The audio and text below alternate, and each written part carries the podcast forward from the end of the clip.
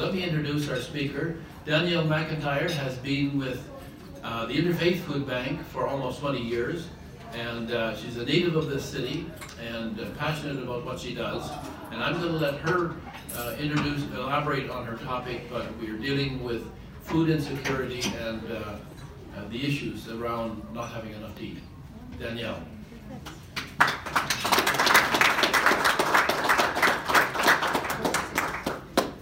Thank you for having me. It is a pleasure to come out into the community and get out of my office. And uh, it's not the warmest of days out there, but it's still nice and fresh outside. So it's nice to be here.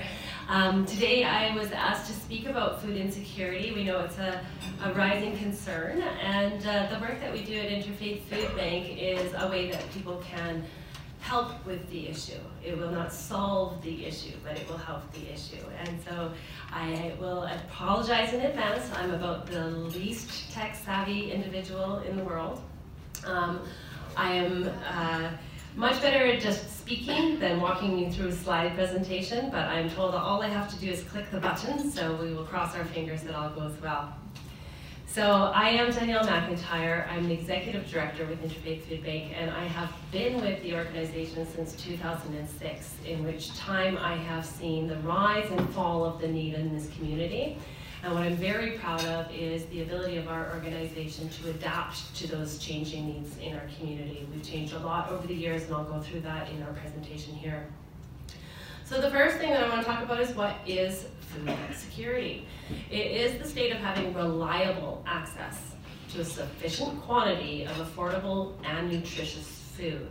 So it's not just about having enough food, it's about being able to get to it, being able to get enough of it, and being able to make sure that we can afford good food, not just any food. So you are not food secure if there is a 7-Eleven within walking distance. You're not necessarily food secure if there's a Safeway right across the street, if you can't afford the groceries that are in it. Right now, um, we are seeing a lot of need, not just in Lethbridge, but throughout the country. And Food Banks Canada just last week uh, put out their poverty report card. And unfortunately, almost every province received a failing grade due to uh, inadequate responses at all levels of government to the rising insecurity uh, that we're seeing across the country. So 2.8 million Canadians right now are living in poverty. Even more than that are food insecure. Living in poverty is easy to chart because of numbers and tax returns and the metrics that are there. Not everybody reports when they don't have enough to eat and not everybody actually goes to a food bank or an agency to get help. Many suffer in silence. Last year, one in five Albertans, that's 20%, uh, were food insecure. In this last year, we've seen a rise in that to now one in four. That's 25%. The national average is at 18%. 30% of Albertans are living in inadequate uh, standard of living. What is, what is an adequate standard of living? For me, it would be a warm house with good food, enough money to buy the clothes that I need, maybe transportation, maybe I could see a movie every now and then. Is that adequate? 14% of Albertans are living in a severely inadequate state of living. And that is just not acceptable in a country like Canada. From 2019 to 2022, pre to post pandemic, food banks in Alberta saw 73% increase in demand. And this last year, as I mentioned before, another 30 to 40%. So what lends to food insecurity? The big three, mental health. When people don't feel good about themselves, they are not able to keep jobs, they're not able to get jobs, they're not able to pay their bills appropriately or remember all the things that they need to do. And right now, one in three Albertans are in, uh, finding that their mental health is prohibiting them from having a good, stable income source. 56% of Albertans are stating that addictions are a major issue in their communities. We've seen that here, we're seeing it as an epidemic across the country that all stems back to mental health. Income inequality is the other big thing. Gap between rich and poor is getting bigger and bigger and bigger. A lot of that is generational wealth that's not being passed on or it's gone now. But the bigger issue is that people who are in poverty are staying in poverty. And a lot of that is generational because of poor social assistance programs. In Alberta, we have one of the worst ratings for our social assistance supports, not even meeting 33% of the poverty line. Disability services and disability assistance matches only 30% or 37% of the poverty line. So we're taking people who are already struggling and keeping them in poverty because we have inadequate programs.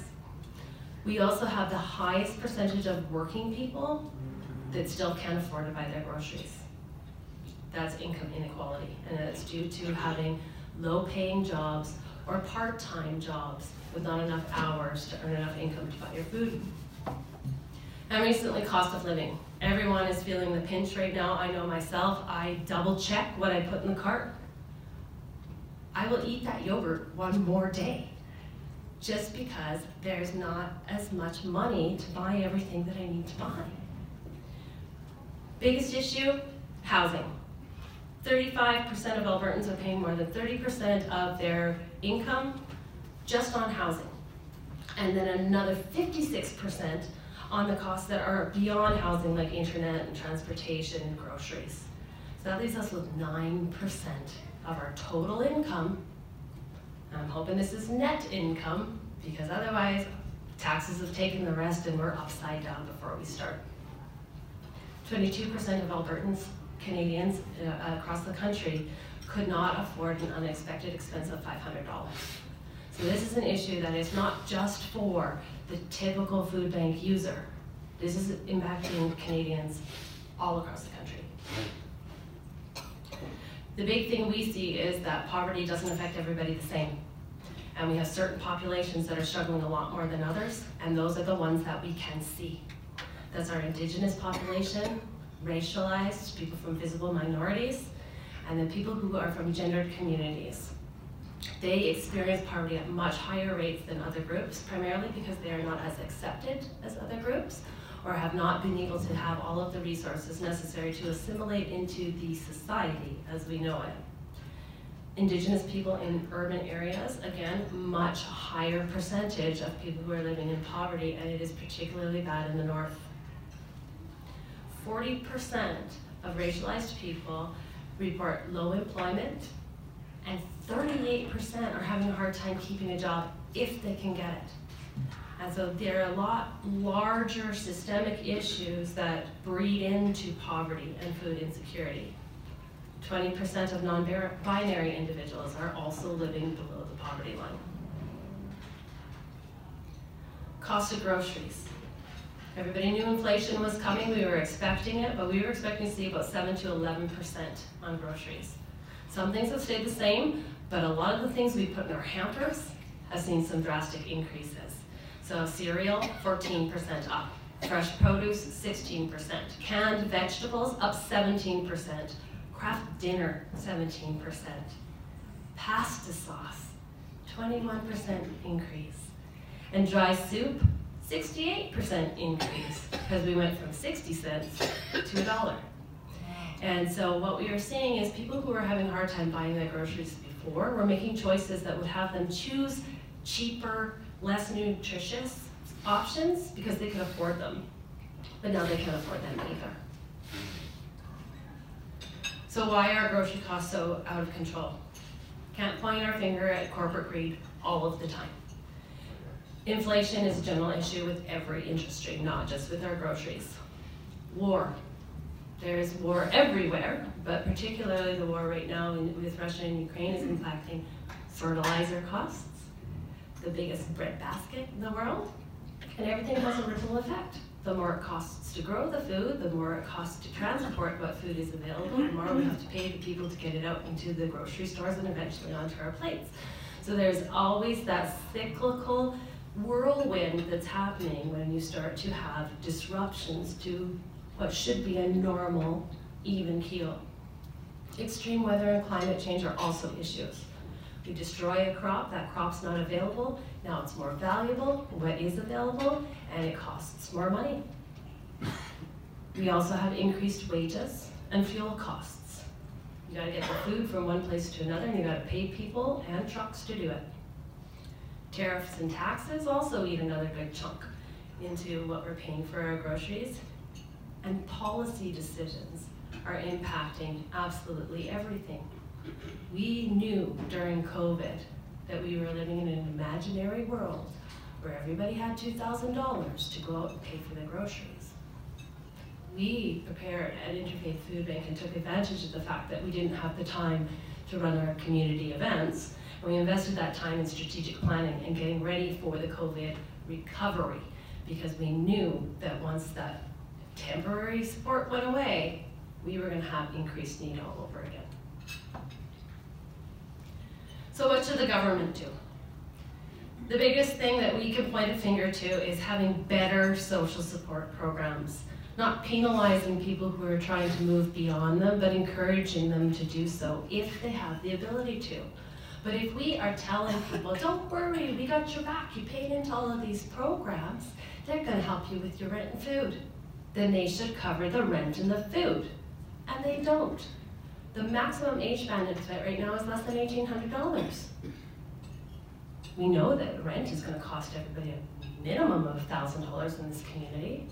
And then if 56% of that rest of the money is gonna go to transportation, and groceries and whatnot, people are not left with enough for just their basic needs. Never mind that adequate standard of living. We also have a major housing crisis. That's where most people's money is going, primarily to housing. And if we don't have affordable housing, then people don't have the disposable income for the other things that they need in their lives. Mental health is also another issue. We need investments in that area.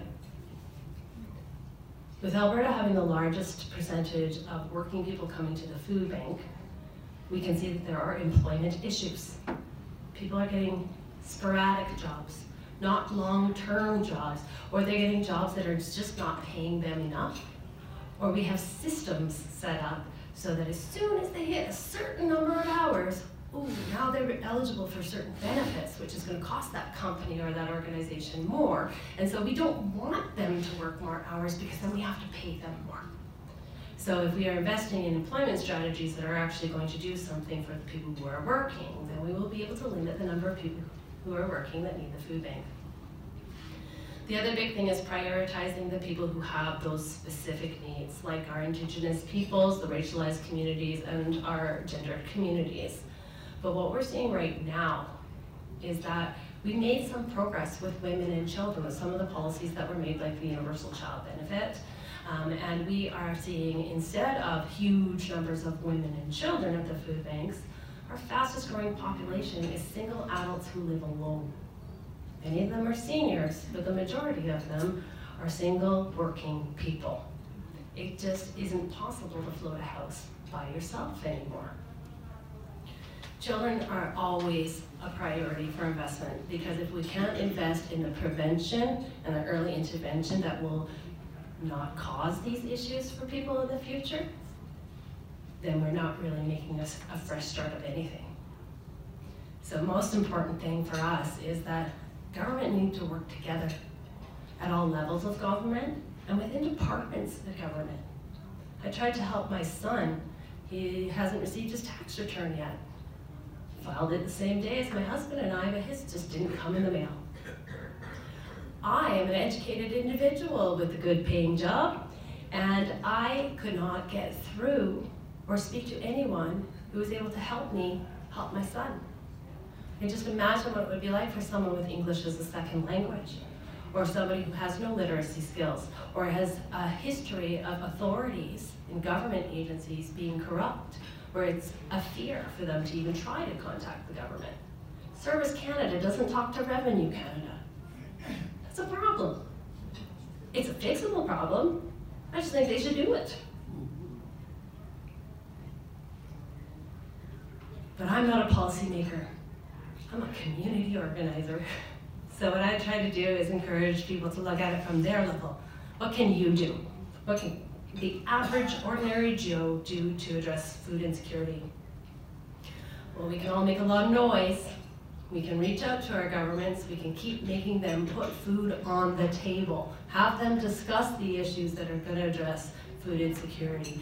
And that goes right from your municipal right up to the federal level. Make a noise. People will hear it. Be a champion for the fact that people should have enough food to eat. The other thing is empower future generations. You want to encourage those children to start out with literacy skills. We want them to have skills to get good jobs, not just any job. And the hope and the understanding that they deserve to have good work. I talked to a teacher years back who told me that she had been told that not every child was going to go to university. And therefore, they should not teach every child about the skills that they need to go to university. And we should cater things to the abilities and the skill sets of the children as they come to class. I say, why do we limit that? Why do we decide who's going to have what potential? Let's give them all the same potential so that they have the ability to break that generational poverty cycle that keeps so many families from progressing. Pay fair wages to your employees or support businesses that do. Interfaith Food Bank was the first certified living wage employer in Lethbridge. We're a food bank. If we can do it, private business and government can certainly do it. Set an example, walk the talk. The other thing is share. That's what food banks do. We share. We encourage you to support your neighbors. If you know some lady from church isn't looking quite as well, might be because she's not eating. Invite her over for dinner. Share with your neighbors. Support the social agencies and food banks that are out there trying to make a difference by giving up your food, giving up your funds, and the biggest thing that we need right now is your free time. Most social agencies rely on volunteers, and that's something that any community can do. So we invite you to join us. Come join the fight against hunger with us. And we have a million things that you might be interested in. So I'll tell you a little bit about Interfaith Food Bank. So we've been around since 1989, and uh, our mission is to recognize the human dignity of those in need and to provide access to food and resources generated from within our community. We're a bunch of community people with like-minded mentality that if we put our hands together and our minds together and our resources together, we can help one another to progress our community. What we aim to do is meet the immediate needs first. You can't move on if you don't have your foundation. So we meet the immediate needs first. But then we also try to empower those that we're working with to move beyond the food bank. We want them to be able to get the skills and the knowledge and the hope and the desire and the understanding that they deserve more than standing in a food bank lineup every day. Primarily volunteer-run organization. I work for a volunteer board of directors and we do have 13 paid staff, but we have over 150 volunteers that actually do all of the work to process food from donation to distribution. And we've got one of the larger numbers of community hours uh, in Lethbridge. Uh, last year we did over 17,000 hours in volunteer service. I mentioned our mission statement earlier, and the main things that we do in helping is providing that emergency food assistance, connecting people to other agencies in the community. We're food and facility people. We try not to be the programmers. And so basically we create the environment in which it can happen and the supplies with which agencies can work with. And what we want to do is build the bridges to get those people who are at our doorstep to be able to connect with the agencies that have the skills, the expertise, and the government funding to get them the support they need to address those underlying issues that are making them food insecure. People will come and ask for help when they don't have any food. They will not necessarily come and ask for help if they're having parenting problems. It is one of those things where we can capture that group, make them feel welcome, make them feel like we're actually going to do something to try to help them, and then build the bridge to the next organization that can help them with those underlying problems. We also uh, dive into knowledge and skill building with the help of our partners. We host a lot of workshops We have um, how to get a better job workshop. We have workshops learning how to garden. Uh, we have food preservation workshops. Anything that brings people into the food bank to see what we are doing builds networks of community support. It also helps build our base of donors and volunteers. And it shows the community what we're doing, on top of the fact that you have a great time while you're there and meet some people you might not have otherwise. The big uh, addition to what we've been doing in the last few years is the Food Hub and the Food Share program. So Interfaith Food Bank is the Southern Alberta Food Hub for Food Banks Alberta. So our facility is large and we can bring in truckloads to our building where we distribute out to other agencies. So we serve individuals and families at the front of our building, but we serve other agencies and area food banks out the back in bulk quantities. Food Share is a program where we're supporting agencies, even like the senior center here, with surplus food that we have.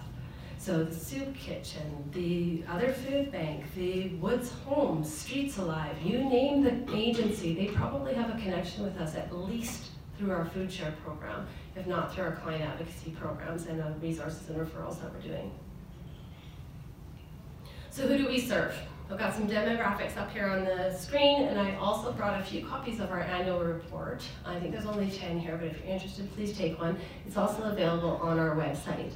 But you can see from the chart on, on the screen here that uh, we are just under half of the people who are serving are children.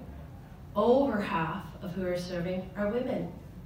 Small percentage of seniors, and then we also have a small percentage of students. We do have both college and university food banks, but a lot of them don't have the capacity to be able to do the, the level of service that we do at Interfaith Food Bank or the additional programs that Interfaith Food Bank offers. So a lot of mature students with families will choose to come to either Interfaith or Lethbridge Food Bank as opposed to taking advantage of the small supports they can get on campus. Indigenous and New Canadians make up the same percentage at the food bank as they do within our larger community. These statistics are from last year. So last year we were doing an average of 663 hampers per month. Hampers per household. So that was working out to around 1,500 to 1,700 individuals. September, 866 hampers, well over 2,000 individuals coming for help. They live in all sorts of different living situations. Um, we have 42% that have children in the home. So one in every second house has children in it. 26% are single parent families. Two parent families only make up 16%. The largest portion is single individuals at 45%. And again, that's because it's very hard to float a home on your own. They live in primarily private housing. Housing is the big issue. Only 10% of people who are accessing the food bank have access to social housing. Unacceptable. We need more. Lack of money is the main reason people come to the food bank. We hear about addictions and we hear about crime and we hear about all these bad habits that people have, or the fact that they might not have budgeting skills. You can't budget what you don't got. So lack of money is why people are not having enough food on the table. And this chart here, again, it's in our annual report, it shows you. Numbers are rising. The red is 2022, the yellow or the blue is 2021.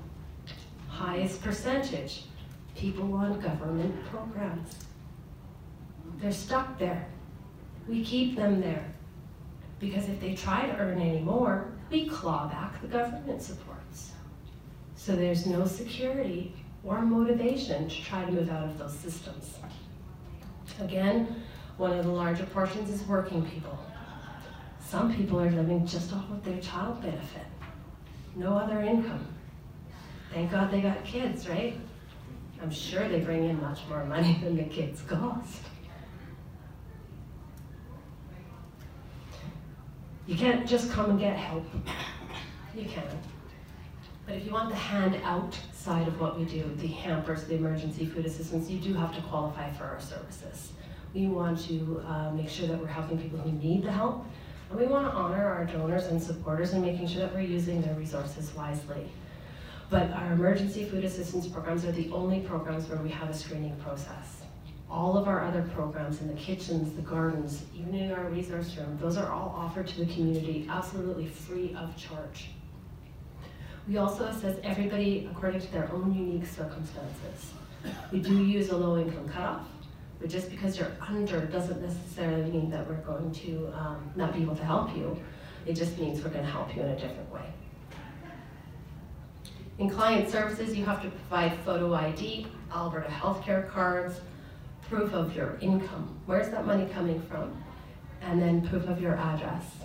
We only look at your expenses if you make more than our low income cutoff amounts. A hamper is five to seven days of emergency food assistance, and every hamper has the same stuff in it, just more of it if your household is larger.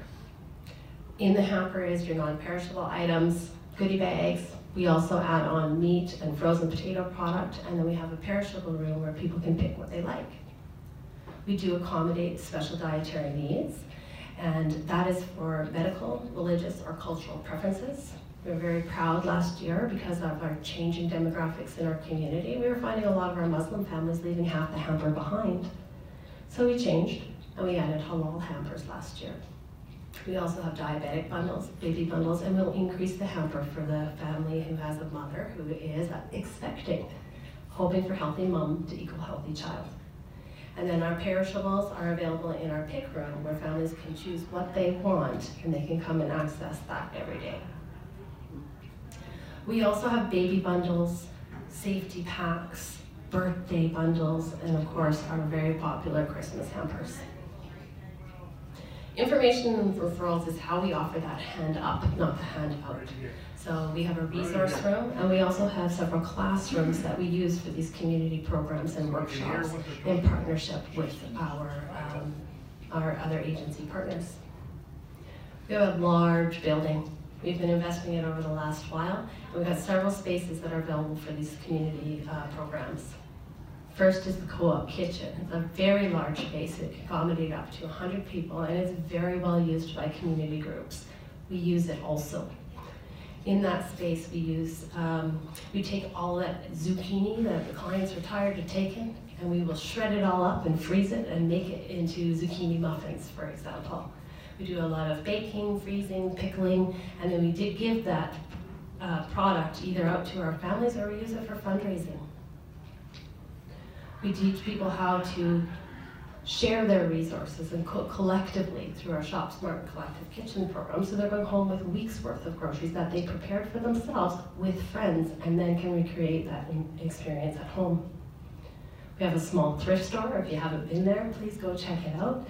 Everything you spend in there is going to go back to support our programs, and all of the um, items that are in there are donated or reclaimed on our food loads that are coming in from manufacturers. And it offers a service to the families that are coming to the food bank where they can buy things a little less than they would pay somewhere else. We work in partnership with the Family Center to have teaching kitchen, where we're actually teaching people how to cook affordable food, healthy food on that limited budget. We have a new program that was launched a couple of years ago called Helpful Hobbies. A lot of our seniors are aging out, so we want you to use your hobbies to benefit people in need. It's a really good program, offers drop-in and uh, workshops. We have two gardens. One is a learning garden, and the one we unveiled last year was our new Indigenous Healing Garden that has plants that were used for traditional medicine, food, and spiritual use. The workshops I mentioned before, they can range from yoga to painting pots, and then the food hub and the food share program that we talked about earlier. So I really do encourage you to stay engaged with us. If you want to know more about us, as I mentioned before, our annual report, our website are great resources. But I also invite you to come down for a tour. Give us a call in advance. We'll walk you through the operation. You'll have the opportunity to see every uh, program that we've got, all the resources that you can uh, be engaged with in getting out to the community. Thank you so much. My name is Mark Gettle. Now, I'm not sure if it's true or not, but I believe that uh, somewhere I was reading that you don't accept food that's best before date, that's after the best before date. Is that true? And if so, why would that be? Because a lot of the best before date is just the way the company wants to keep the inventory going. But it's excellent food, and uh, and I know a lot of people are worried about that at their home, and they would be happy to give it to you. So could you just tell us a little bit about best before dates and how you handle that inventory? Certainly. So best before dates are completely different than expiry dates. If there's an expiry date on your food, it is no longer safe to eat. A best before date means it is in its best condition that the retailer or the manufacturer can be proud of when you eat it. And so best before does not mean bad after at the food bank, and we work within guidelines established by Food Banks Canada as to how far past that date that we will distribute the food. Yeah, we do have to comply with um, the health code, and so there are a few things that we cannot accept past the as the best before date, and that is dairy Fish. and, and baby food. Yeah, dairy and baby food are the two things we can't accept past date, but everything else is good. If that fish has been processed through an approved facility, same with your meat. If it's got that blue stamp on it, we can give it out. We like to have it frozen before the best before date, and then it's good for another six months after that.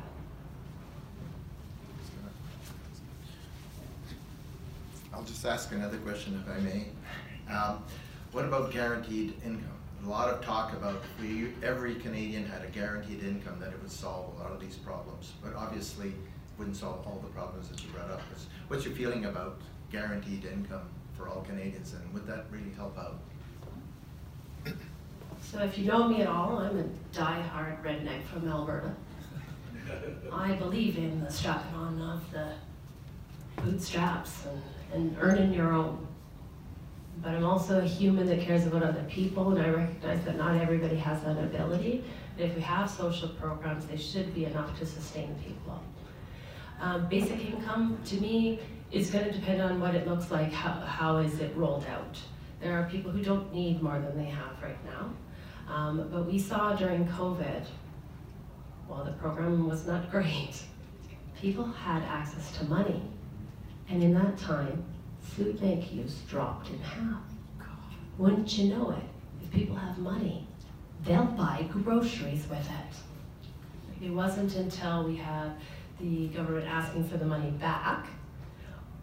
Many people claimed it who weren't eligible for it. It is the post-pandemic uh, recovery uh, that is causing the issues with the income for a lot of our families because they've exhausted things like how much credit is available to them or how many weeks they still have on EI.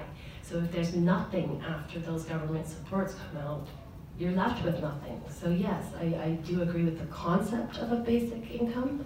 I just would really like to see and understand how it would be rolled out to make it not just fair, but equitable and um, just.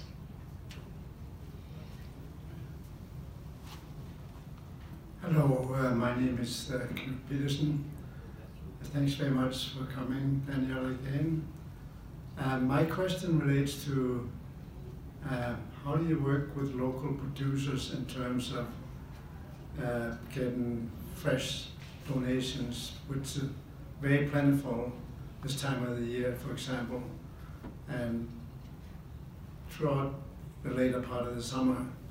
Do you have any uh, specific uh, farms donating to you, the Hutter for example, and there's a lot of potatoes, I know that for a fact, being a former potato farmer, there's a, all kinds of potatoes in the country this year that's not gonna, some of them are not even being harvested because they have no home. Do you have any uh, comments on how you deal with local producers? Yeah, we are very fortunate to live in an agricultural community, and I can let you know that every major producer is contributing in some way. Hutterite colonies are incredible to us. Not only do they bring in their extra baking on top of their produce, but they write us checks too, which is quite lovely. Um, potatoes, yes, we have potatoes year round, which is lovely. It's the fresh leafy stuff that doesn't grow here that we run out of come the end of the season. And we used to be able to get a lot of that distressed produce from the grocery stores where we would take the ugly letter, uh, layers of the lettuce off and the inside would still be nice. But now people are willing to pay for less than perfect produce because it's cheaper than the other produce. And so that diminishes the amount that we have in our pick room for our families to take. And this year was the first year in my whole time at Interfaith Food Bank, I had to buy stuff for that pick room. Usually it is for surplus and perishables, but we completely ran out. And there was nothing coming in from the grocers, and it wasn't growing season, so there was nothing more. And it is one of the more coveted items at the food bank is the fresh. Um, and often why you'll see food banks encouraging the non-perishable and the canned vegetables is because it's seasonal. But we are very fortunate, and most of the local producers are contributors to uh, both food banks and to the soup kitchen, several other agencies. Uh, we also have a great partnership with the Agri-Food um, Center at Exhibition Park and farmers markets. Uh, we love the day after farmers market because everything comes in fresh, bagged, beautiful. Um, but any produce is good produce as long as we're concerned.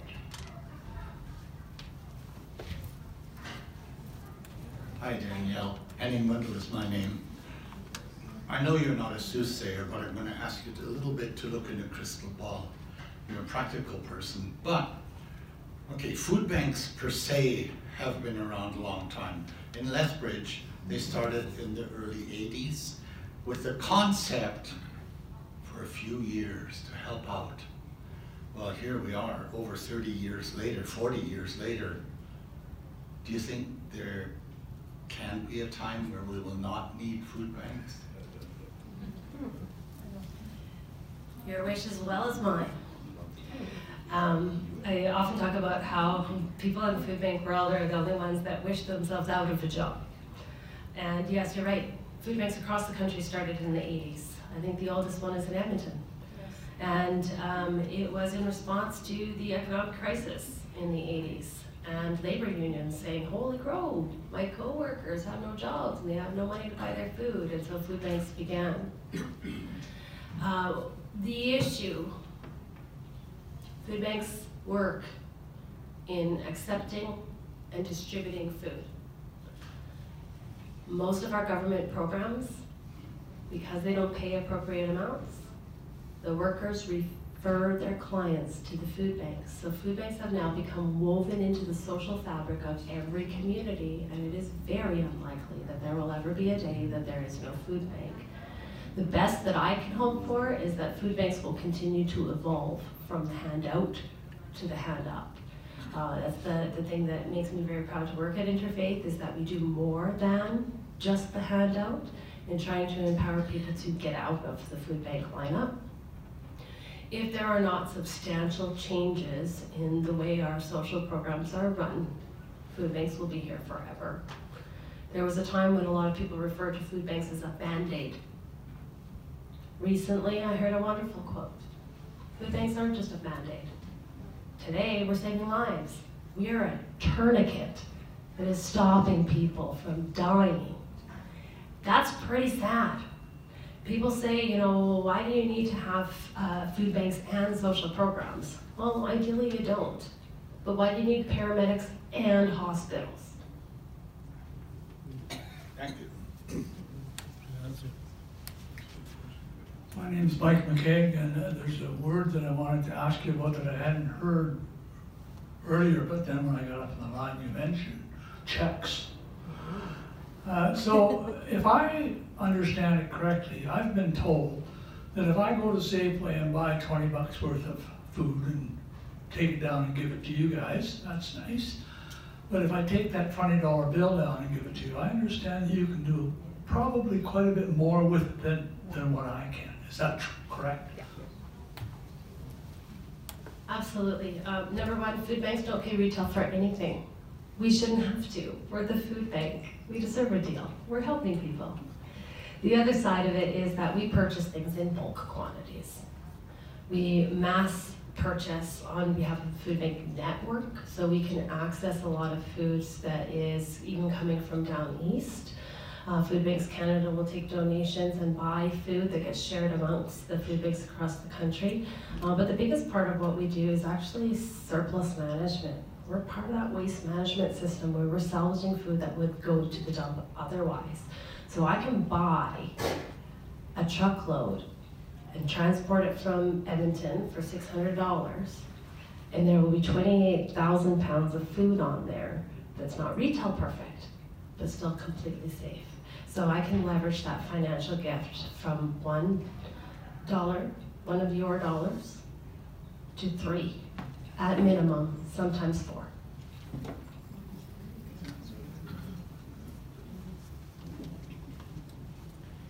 Thank you, Danielle, uh, for your presentation today. My name is Lori Schultz.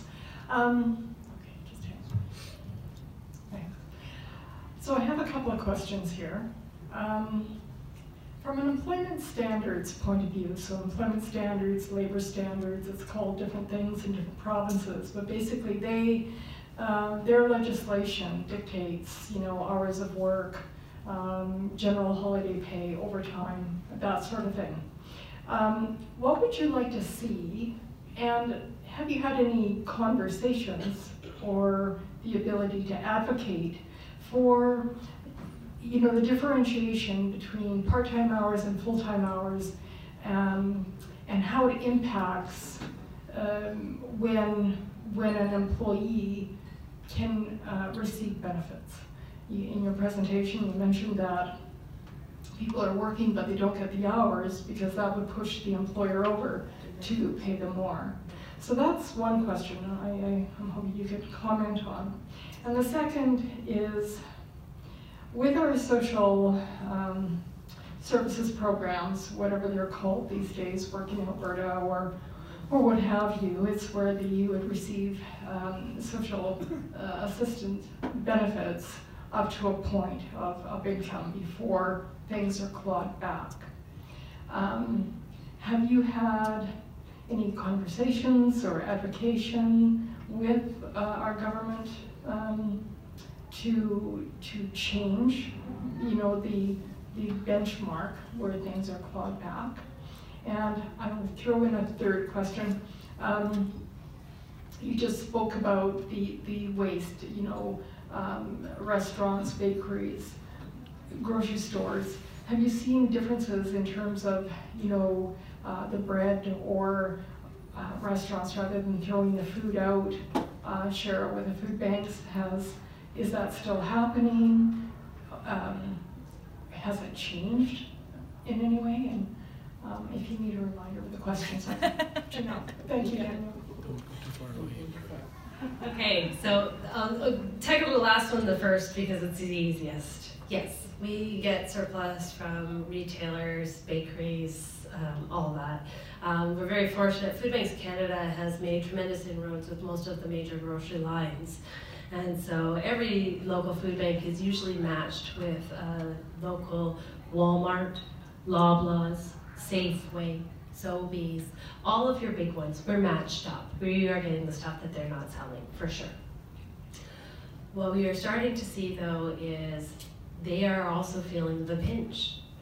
And so what's happening is they're not buying as much, so then they're not wasting as much, or they're not producing as much, so they don't have as much to give away. Uh, same as the produce I was telling you about before, it's the same issue there. So yes, we have made tremendous inroads in building those partnerships with industry as well as with retail. Um, and uh, again, belonging to the National Food Bank Network really is a bonus for, for local food banks if they can participate with that because this, we're just a very wasteful nation. We overproduce and uh, we have very high standards. Uh, we have perfect itis. Um, an ugly tomato tastes just as good as a pretty one. The labor standards question. So I mentioned before, I'm not a policymaker. Um, we also do not do a lot of direct lobbying. What we do is data collection. And so we track the trends, who's using the food bank, how many people are coming, why are they coming, and all of that data is collected by Food Banks Canada who actually have lobbyists. Uh, food Banks Canada was very active in getting the Universal Child Benefit passed. And so we do have many opportunities to advocate informally. Um, Food Banks Alberta did a great job recently of having roundtables with the MLAs, for example. So I'm always honest and open with my opinions. How far it goes after I voice them is the other issue. Now, one of the things I do like about Alberta and the Alberta labor standards is that it gives employers freedom of choice in how they treat their employees. Like I said, the food bank has chosen to be a living wage employer. We have not had benefits. No benefits in the food bank because we couldn't afford them. But now we're starting to see that we can't keep employees if we don't have the same type of packages elsewhere. And so I would hope that the Alberta labor standards are designed to inspire employers to aim higher as opposed to abused by employers to abuse their employees. The other question was about, you really covered that. okay, I, ho- I hope I got them all. Um, again, uh, we're grassroots. We are at the front door.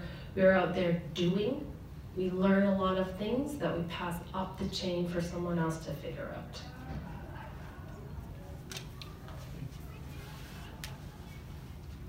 Thank, thank you for your presentation on, on the data and the changes that have happened. I'm Mary Shillington. I'm a retired clinical social worker, and I remember a woman coming to see me one time, and uh, I worked for Lethbridge Family Services, and and uh, we had a sliding scale of costs for counseling. And she, I said, so uh, what do you want to pay today? Well, I got five dollars, so I'll give you five dollars. I said, what about milk and bread and stuff? Oh, I don't have any of that. So we agreed, we split it. So she'd give me two fifty for the agency, and she took two fifty away and got what she needed. Um, my question is, uh, my understanding is that when people grow uh, their own fruits and vegetables, there's certain standards about that before they can give it to the food bank. Now, I'm just wondering if that's true because a friend has this lush apple tree and they're lovely fruit, uh, but they don't spread.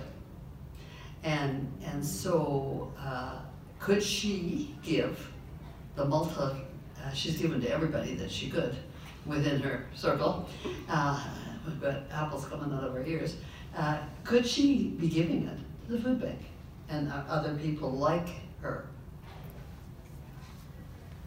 So primarily, it's the prepared foods that the uh, standards are applied to um, when it comes to uh, compliance with health code. So it is uh, not safe for me to take the cow that you butchered by yourself and give it out to food bank families because I don't know if it was done safely, if the temperature was maintained, if it was packaged appropriately, that kind of thing. But fresh produce is fair game. If you've grown it, we'll eat it. We just don't want the rotten, yucky ones that have been laying on your grass for weeks and weeks and weeks that you wouldn't eat. And so what we often will say, if you wouldn't eat it, don't give it to somebody else. But if you would eat it, please bring it down to us. Now, I'm not going to say we don't go through apple season where our whole cooler is full of apples because at one time our city decided to put crab apple trees everywhere and nobody jams anymore. But our food recovery program will take all of those apples and they will turn it into apple juice and our clients will easily take it if those apples aren't perfect. Hmm. Thank you very much, Danielle, for this presentation. Um, I am Boli, a postdoctoral fellow um, at the University of Lethbridge. My interest area is food security um, in Lethbridge. Um, I have some questions. I wondered because by the time we're coming to Canada, uh, we're not aware about the food bank. Maybe we had so many information that immigration sent and we were preoccupied with just traveling and that did not occur to us because we had a challenge when we arrived in Canada. We had to pay our rent, so they didn't want the money cash. they wanted us to do to get into our bank account. So we deposited all of our money into the bank and they did not tell us we would go on hold maybe for 10 days. So we had nothing, um, just being in Canada for the day, and we never knew where to go, just for maybe short-term assistance. Um, the next thing is, even if we knew where to go, um, coming from, maybe we had good social standing and we were not going to food banks, even if we knew that there were food banks, we would have maybe be reluctant to go or maybe think that was there's this stereotype um, those who go to food banks because we're coming to contribute to the economy, we're not coming to benefit from the economy. So um, coming to your doors, do you see people who struggle with maybe self-esteem to come and how do you help with that? First, maybe knowledge on uh, those who are coming in, how do they really know about us? And if they're actually knocking your doors, it takes a lot of courage to do that. So how do you really work around that? Thank you very much. Thank you for that question. Um, this is not an uncommon experience for new immigrants. Um, we are often assured that don't worry, these immigrants aren't coming to eat up the housing that's available. Don't worry, these immigrants aren't going to take the jobs or they are going to access the social programs. These are educated professionals that will easily assimilate into your community. The trouble is we don't equip those people with knowledge and skills about what it's like here in Canada. And that, yeah, you can't put all your money into the bank account and expect to have it right back out. These are things that, again, are not food bank issues, these are immigration issues. And it doesn't make, it doesn't take a rocket science to say, oh, you've got somebody coming from another country, maybe you should tell them what it's like here before they come, right? I think it would be lovely if we extended some of the supports that we offer to our refugees to other immigrants as well. And that's one of the big barriers. is not every immigrant is going through a, a program. Many immigrants have the capacity to come here on their own, but then when they get here, they learn things they didn't know in advance and they get stuck in a point where they need to come for temporary support. We saw tremendous outpouring of support for our Ukrainian refugees. Tremendous support, and good on us for doing that. But what frustrates me is every issue that has been raised about the trouble the Ukrainians are having are the same issues that every other immigrant population has experienced when they come to Canada. Housing is not sufficient. Financial um, institutions are not accommodating, not just to people who haven't um, lived in Lethbridge for a while, but people who haven't lived in Canada for a while. Just to get a bank account nowadays is so much more difficult. And it's one of those things that, again, I feel like is a policy issue. Immigrants are coming to contribute to our community. A fellow talked to me in my office a while ago and told me a story about the glass of water. The, community was very concerned that uh, if more people came, it would just eat up all the resources. So he said, take that glass of water, put more water in it. Put more water. He said, no, pull it all the way to the top. Now, immigrants are like sugar. Put some sugar in that water. See if it overflows. If it doesn't overflow, just makes it sweeter. So yes, we should be welcoming these people to our community, but we should also be um, limiting the problems that they have when they get here, but preparing them in advance and making it not a shameful thing to ask for help when you need it. And that's one of the things that Interfaith that I have really strived to do is make it a very welcoming non-judgmental, dignified experience. It's scary. It's embarrassing. Nobody wants to admit that they don't have enough food for their family. But when you walk in our doors and someone greets you with a smile and it's clean and it looks nice and there's friendly faces, we try to take that stigma away so that people can feel not just grateful for the help, but inspired to help the next ones that need the help come through that door. Okay, our time is running out and we're committed to be out by one, but let's take these two questions. I'll ask you to be brief in your asking and brief in your answering. Okay. Hi. My name is Carol Sakia. Um, how do I choose to donate to you, the Lethbridge Food Bank, or the Salvation Army? That's my one question. Um, and once I have four, but I think you only get one question at this point. Oh. I want to know the, the actual starting uh, living wage of a base position at the Interfaith Food Bank. No one at Interfaith Food Bank makes less than twenty dollars and thirty cents an hour. Um, how do you choose which one? To support us all. Please support us all. Um, but uh, I would say go with your heart. Uh, Lethbridge Food Bank and Salvation Army are tremendous organizations. We partner with them on multiple projects. Uh, upcoming will be Christmas Hope, where you also see us partner with My City Care, Lethbridge Family Services, Volunteer Lethbridge.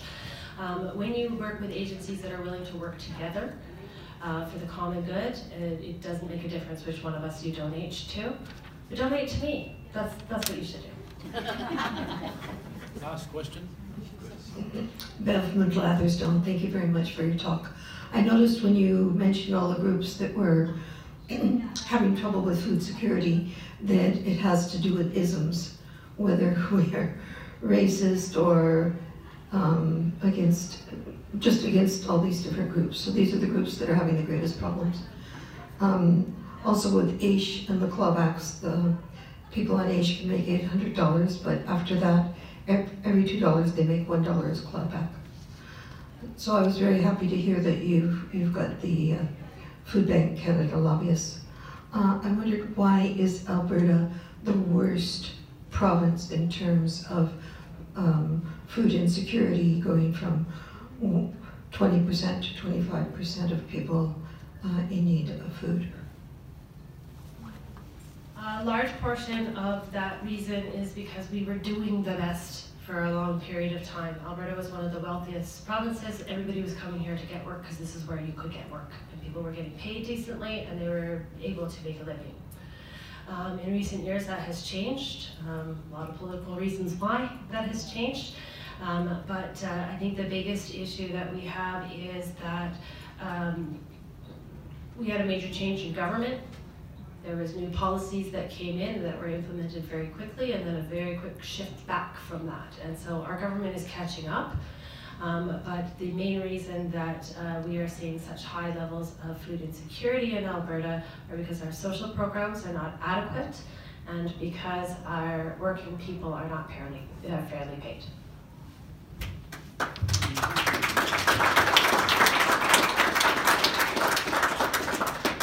I'll remind you what the pink sheets on your table say, and that is that next week topic is around child abuse, so you don't want to miss that. You want to, you have a last word you'd like to say? Uh, just very grateful for all the great questions. I appreciate having such an engaged group. Uh, again, if you want to know more about us, please do check us out online. Um, our website, and of course, if you're tech savvy, the social media is always the most current information. Uh, and then I did bring some of the annual reports. If you're interested in any further information, please do shoot us an email or give us a call. And again, I welcome you all if you'd like to learn more. Come down and ask for a tour. So we thank Danielle.